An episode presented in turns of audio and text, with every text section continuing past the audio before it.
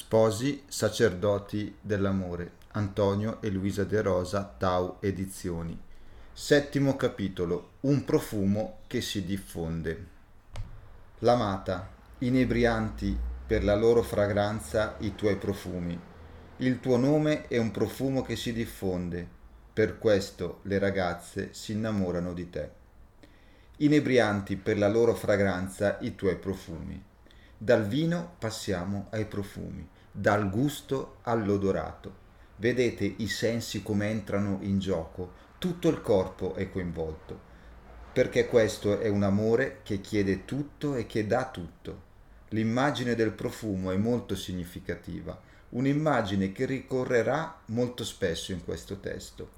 Il profumo sicuramente richiama la concretezza delle essenze con cui si sono cosparsi ma c'è anche un altro significato più simbolico e molto più profondo.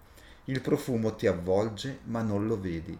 Il profumo ti penetra, ti inebria e ti si appiccica addosso.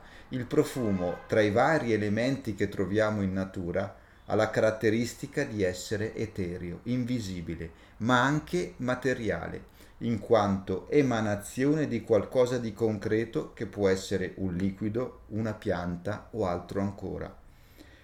Quando sento il profumo di un fiore, l'aroma entra in me, anche se non vedo il fiore. C'è quindi questo connubio tra l'invisibile e il visibile che è molto interessante, connubio tra spirito e corpo, perché così è l'amore. Non lo vediamo eppure lo avvertiamo, lo sentiamo, ne facciamo esperienza.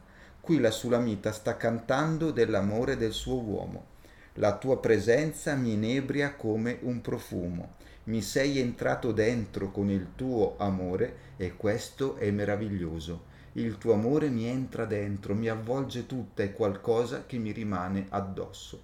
Non solo mi parla di te. Infatti, il tuo nome è un profumo che si diffonde. Qui non c'è nessuna parafrasi da fare, è già chiarissimo. Aroma che si espande con te il nome identifica la persona. Tu, mio Salomone, sei un profumo per me. Per questo le ragazze si innamorano di te. La Sulamita mostra orgoglio. Lui è così bello che le altre donne non possono che innamorarsi di lui. È il più bello di tutti. Non sappiamo se sia vero oppure no, per lei però è così. Lui è il più bello di tutti. Qui mi rivolgo alle spose, poi ce ne sarà anche per gli uomini. Capite qual è lo sguardo che dovete cercare di mostrare, recuperare, custodire e perfezionare?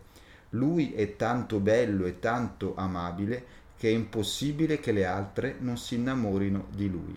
Dovete avere questo sguardo per vostro marito. Siete chiamate a questo nei confronti di vostro marito. Dovete entrare in questa sensibilità, in questo percorso per comprendere come la gioia che vi può dare il vostro sposo nessun altro ve la può dare, nonostante i suoi difetti, le sue fragilità, il fatto che sia burbero o chissà cos'altro. Come quell'uomo non c'è nessun altro.